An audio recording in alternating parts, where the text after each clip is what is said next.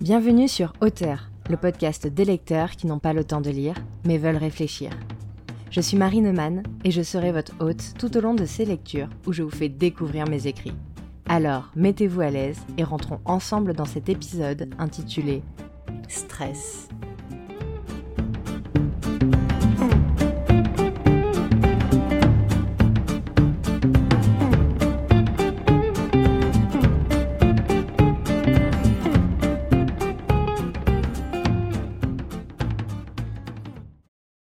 Le stress s'insinue en nous, doucement, sans qu'on le remarque, au début du moins.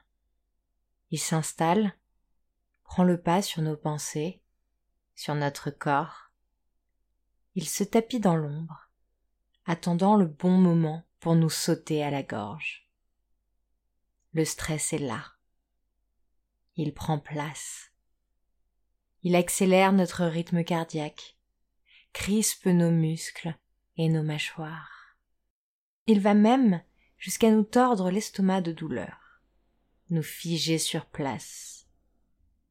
Il nous fait perdre notre écoute, notre capacité de concentration, et tout finit par tourner en boucle dans notre tête.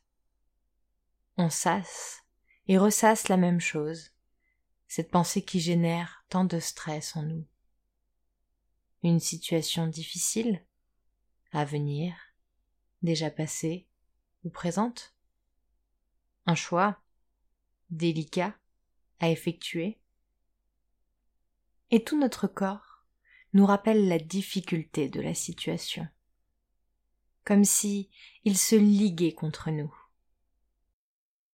au point de nous en faire faire des cauchemars, de nous en faire perdre le sommeil.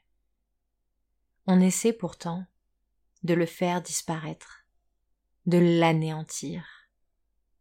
À chacun sa méthode. Méditation, respiration, médication ou autre, et avec des résultats plus ou moins convaincants. Pourtant le stress, il n'est pas aussi mauvais qu'on le croit. Il est simplement là pour nous aider à nous adapter à un changement, à un potentiel danger. Alors que nous avons l'impression de perdre nos moyens, il vient mobiliser nos ressources pour nous préparer face à l'adversité. C'est en quelque sorte un super pouvoir, prévu pour nous permettre d'affronter l'idée que nous nous faisons d'une situation.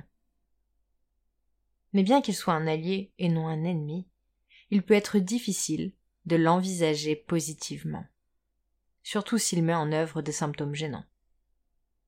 On aimerait essayer de le relativiser.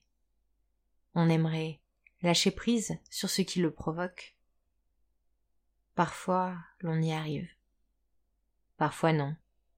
Il reste. Il persiste. Et la prochaine fois, qu'il nous prendra au corps, il nous faudra nous rappeler que ce n'est pas un adversaire à combattre, mais un ami à accepter.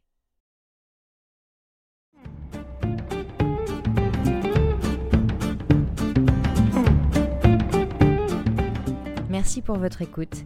N'hésitez pas à me faire vos retours en commentaire, à partager le podcast et à me donner vos idées sur de futurs textes à écrire.